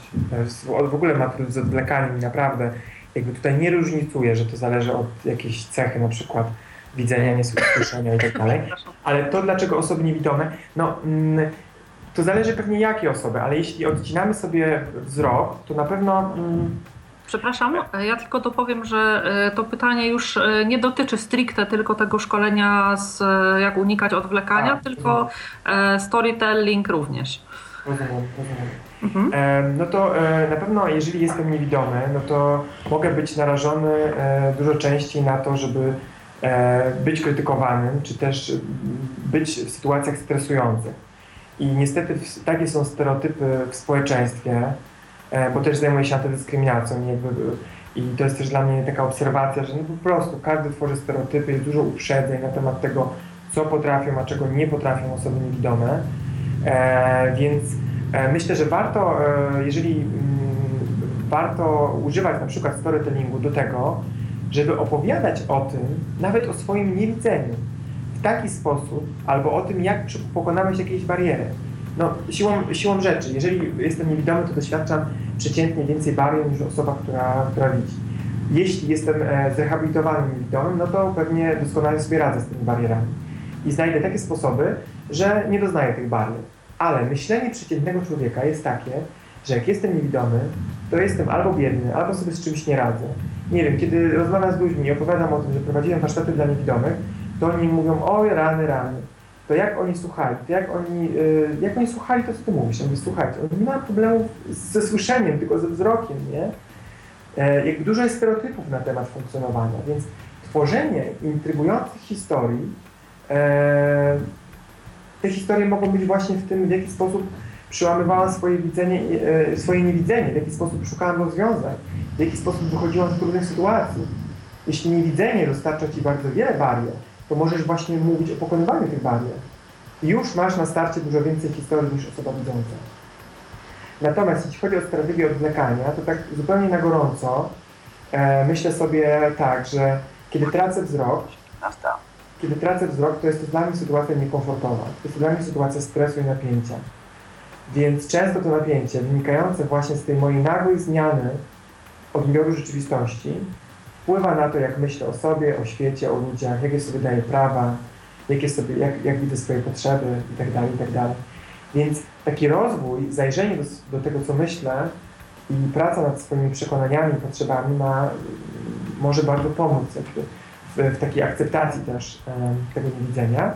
A druga rzecz, jeśli nie widzę, to po prostu mogę pewnych rzeczy nie widzieć. Czyli mogę mieć, e, jeżeli jestem w sytuacjach społecznych i nie mogę sprawdzić tego, jaką ktoś ma minę, wypowiadając coś, jaki ruch wykonuje, co dzieje się w moim otoczeniu, to mogę mieć większą skłonność do tego, żeby czynić jakieś założenia, które są nieprawdziwe. Czytać w jakichś myślach, brać coś do siebie, bo po prostu nie mogę tego sprawdzić. Sprawdzić tak, jak osoba widząca, czyli nie wiem, zobaczę, on może mówić mi, e, potknęłaś się. I może to mówić z uśmiechem i troską, a może to mówić z wyrzutem i z pogardą, tak? W głosie możemy to dostrzec, ale bardzo wiele informacji też jest przekazywanych przez wzrok, przez uśmiech. Mimikę. Mimikę, tak. Więc żeby nie popaść w jakieś zniekształcenia myślowe, przez to, że nie mam dostępu do pewnego zbioru danych, to warto też jakby łapać się na tych myślach. Czy ja czasami e, nie czynię jakichś zniekształceń myślowych, które mi nie pomagają, które mi wręcz utrudniają funkcjonowanie. Więc warto pracować nad tym, bo po prostu e, mniej stresu będę miała. I łatwiej mi będzie czuć się dobrze ze sobą też. E, to na sam koniec chciałabym zadać Panu jeszcze dwa pytania. Pierwsze to, e, czy w jakiś sposób specjalnie przygotowywał Pan formułę tych warsztatów pod kątem osób niewidomych, bo na początku mówił Pan, że przy pracy z klientami e, coś tam rysujecie, piszecie i tak dalej. Jak tutaj przekładał Pan formę tych, tej interakcji na ten akurat typ szkoleń? Mhm. E, razem e, z Centrum Ludwika Braja dbaliśmy o to, żeby materiały były dostosowane. To znaczy e, one były stworzone tak czcionką czternastką, były stworzone też w czarnodruku, były wydrukowane w Braille'u, więc uczestnicy mogli sobie wybrać taką formę materiału, która jest im potrzebna. Po szkoleniu zawsze wysyłam materiały, czyli wszystko, co zostało przygotowane, zostało też przesłane, żeby no, dla wszystkich tak naprawdę, żeby można było z tego skorzystać. Ja oczywiście taka metoda, no wszystko co, bo miałem grupę, grupę zróżnicowaną, to znaczy miałem też osoby słabowidzące, które na przykład czytały, jeśli ja coś napisałem na kartce dużymi literami i miałem osoby, które nie widziały tego, więc po prostu zapisywałem na kartce po to, żeby też sobie uporządkowywać pewne rzeczy i potem do tego wracać, żeby osoby, które mogą czytać, mogły z tego korzystać, no i oczywiście wszystko, e, wszystko jakby też powtarzałem, czytałem, co, co jest, podsumowywałem i tak dalej. Mm, natomiast e, ja też czasami korzystam e, z takich narzędzi jak scenki, jak ruch, które też pomaga nam trochę oderwać się od myślenia i uruchamia nasze ciało. Więc tutaj trochę miałem ograniczone pole działania i tutaj musiałem zastanowić się nad tym, w jaki sposób mogę użyć tych narzędzi, które są super, które się sprawdzają, ale nie będzie możliwa obserwacja. To znaczy, że ktoś odgrywa scenkę, a ktoś obserwuje i, i potem zapisuje na przykład, jak ten ktoś się zachował, co, co zrobił, jak, czy się uśmiechnął, jakby e, obserwuje tą sytuację. Więc jakby wykorzystaliśmy scenki e, jakby w taki sposób, żeby scenki głównie opierały się na dialogu, na głosie. Czyli zwerbalizowana forma. Żeby były taka ćwiczeń, zwerbalizowane, tak, tak, tak, tak. Natomiast mam też takie plany, żeby e, poszerzać to, to pole ćwiczeń, bo są takie bardzo fajne techniki, które trochę zakrawają od design, czyli e, na przykład można tworzyć takie bardzo fajne ćwiczenia, e, gdzie coś się lepi z plasteliny, coś się kreuje, na przykład e, sytuacja może być przedstawiona za pomocą pudełek albo za pomocą jakichś kształtów. I są też takie bardzo fajne ćwiczenia, które pomagają na przykład y, y, nie, i tutaj obserwacja jest możliwa, to znaczy my możemy stworzyć e, stworzyć coś z papieru, z plasteliny, z jakichś innych e, narzędzi i na podstawie tego analizować tą sytuację. Więc też myślę o takich metodach bardziej e, dotykowych i plastycznych, aby żeby, no tak, żeby jakby też ten zmysł... Tą formę dotyku- kinetyczną, tak? Dokładnie, tak, tak. Bo tutaj duża, dużo, duży nacisk jest na, na, na, na tą formę właśnie, kiedy jestem i słucham, tak? Albo kiedy, e, kiedy coś odgrywam, ale głosem. Więc chciałbym też różnicować te metody, żeby też można było korzystać dotykiem. Tak. E, Dziękuję bardzo. E, To rzeczywiście e, może być e, dużą zachętą dla e, potencjalnych uczestników e, tych szkoleń, że nie będą się obawiać, że e, tego, że materiały albo e, forma będzie w jakiś sposób e, niedostępna. I ostatnie pytanie moje, też e, odpowiedzi przyznam szczerze, sama jestem ciekawa na nie. Czego w trakcie szkolenia e, Pana nauczyli e, uczestnicy, bo to zawsze jest tak, że dobry nauczyciel ucząc uczy się też sam. Mhm, tak. Czyli muszę się czegoś nauczyć, żeby być dobrym nauczycielem, tak? Nie, No to muszę znaleźć dobry nauczyciel mimo woli e, jakoś po prostu uczy się Tak, od swoich oczywiście. uczniów, tego jak reagują i tak dalej, więc Na pewno nauczyłem się właśnie w kontekście metod, to znaczy otwartości na różne sposoby uczenia się, otwartości na stosowanie różnych metod. Czyli e, często pracuję tak, że moi uczestnicy widzą, zapiszę im coś, powiem im coś, pokażę im coś.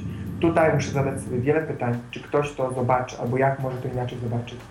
Więc na pewno takich metod pracy, ale też tego po prostu, czego się uczę e, zwykle od e, uczestników szkoleń. Jakby Ta grupa, w ogóle te obie grupy były bardzo wymagające. I to mi sprawiło dużą radość. E, Bo mia, mieli jasno określone, czego chcą się nauczyć.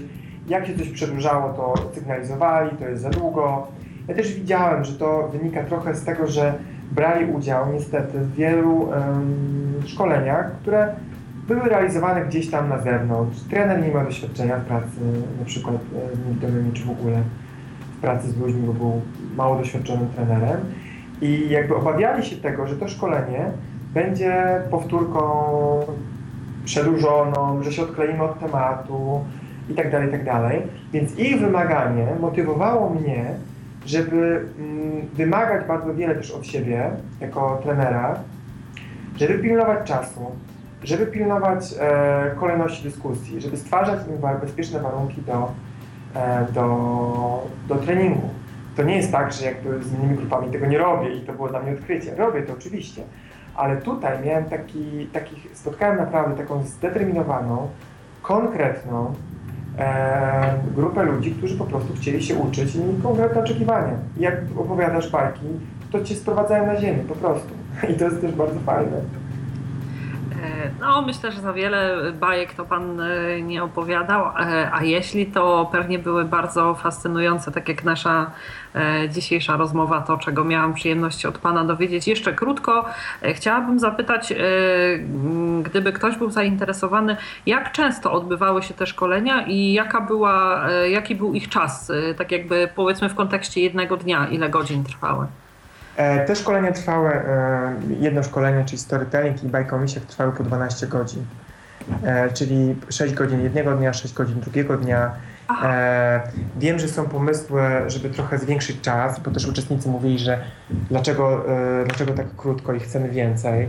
No myślę, że niedosyt jest dobrym, dobrym wskaźnikiem. Tak, tak. Lepiej Oczywiście. jest niedosytem niż przesytem, ale tak widzę optymalne, optymalną ilość czasu, żeby te szkolenia trwały właśnie tak 15-16 godzin. Te kilka godzin e, mogłoby pomóc to uporządkować. No, mm, nie wiem jeszcze, zobaczymy jak to będzie w kwietniu. E, zobaczymy, jak to się będzie odbywało i jaka będzie oferta, w sensie jak często się będzie odbywało. To, co mi się podoba e, też w FIRze i w CLB, że, że właśnie oni wysyłają propozycje szkolenia, a potem zbierają e, z chętnych, że to nie jest odwrotnie. E, niestety wiele organizacji ma tak, że proponujemy i każemy przyjść. Natomiast tu jest tak, że jakby temat szkolenia, e, zawartość szkolenia, ona jakby testuje się sama. To jest, zainteresowanie jest tak naprawdę odpowiedzią na, na to, czy to szkolenie jest interesujące, przynajmniej czy brzmi interesująco. Więc e, Pewnie częstotliwość szkoleń będzie zależała od zainteresowania i zachęcam Państwa do śledzenia tego, do kontaktu z Centrum Ludwika Braille'a, bo tam pewnie będę, będą ogłaszane. E, jeśli będzie duże zainteresowanie, to e, istnieje takie prawdopodobieństwo, że będzie się tych szkoleń odbywało więcej. Mm, I jakby to też jakby doprecyzujemy sobie, jaki będzie ich czas i tak dalej, nie? Oczywiście. To Myślę, że y, to, o czym i jak dziś Pan opowiadał, będzie przynajmniej dla słuchaczy Tyflo Podcastu, jeśli tylko będą mieli taką możliwość, najlepszą zachętą do skorzystania. E, bardzo Panu dziękuję za przyjęcie zaproszenia do Tyflo Podcastu. Było mi niezmiernie miło, że mm, mogłam posłuchać wszystkich tych ciekawych rzeczy i też e, podzielić się jakoś swoimi wątpliwościami, uzyskać na nie odpowiedzi, więc bardzo Panu dziękuję. Mhm, dziękuję. A mogę jeszcze powiedzieć jedno słowo? Oczywiście. Tak, bo też pracuję teraz nad tym, żeby tworzyć trochę taki zbiór E, ciekawych historii zawodowych, czy też ciekawych historii związanych z poszukiwaniem pracy. Więc jeśli słuchają nas osoby, które mają gdzieś w zanadrzu ciekawą historię, albo ona im się wydaje ciekawa, to y, byłbym wdzięczny za, za przesłanie tej historii, może być nawet anonimowo, która pokazuje moją y, ciekawą, dziwną, innowacyjną y, metodę poszukiwania pracy, która mi się sprawdziła, albo moją dziwną, ciekawą historię zawodową, która kogoś do czegoś przekonała. Trochę też e, szukam takich dowodów na to, bo już dowody już mam, ale im więcej, tym lepiej, że opowiadanie historii ma sens i że to się sprawdza. Więc gdyby się pojawiły takie osoby, które chciałyby się podzielić tą historią, to zapraszam do wysłania maila na e, adres m Fiedorowicz, czyli pierwsza imienia, litera imienia Marcin m Fiedorowicz, małpa treningpracy.pl E, tak. Trening no, pracy pisane razem, bez żadnych trening, znaczków. Tak, trening pracy razem.pl. Więc byłbym wdzięczny za, za jakby podzielenie się taką historią, na, na podstawie których też y, można zachęcać innych albo w ogóle tworzyć zbiór opowieści i może to kiedyś wykorzystamy. E, to również zachęcam Państwa, popieram tutaj prośbę Pana Marcina. E, jeszcze raz bardzo Panu dziękuję. Dziękuję również Państwu e, za uwagę. Przypomnę, że moim i Państwa gościem był dziś Pan Marcin Fiedorowicz. Dziękuję za spędzony wspólnie czas i zapraszam do wysłuchania kolejnych Tyflo podcastów. Kłaniam się, Ala Witek. Do usłyszenia. Był to Tyflo Podcast. Pierwszy polski podcast dla niewidomych i słabowidzących. Program współfinansowany ze środków Państwowego Funduszu Rehabilitacji Osób Niepełnosprawnych.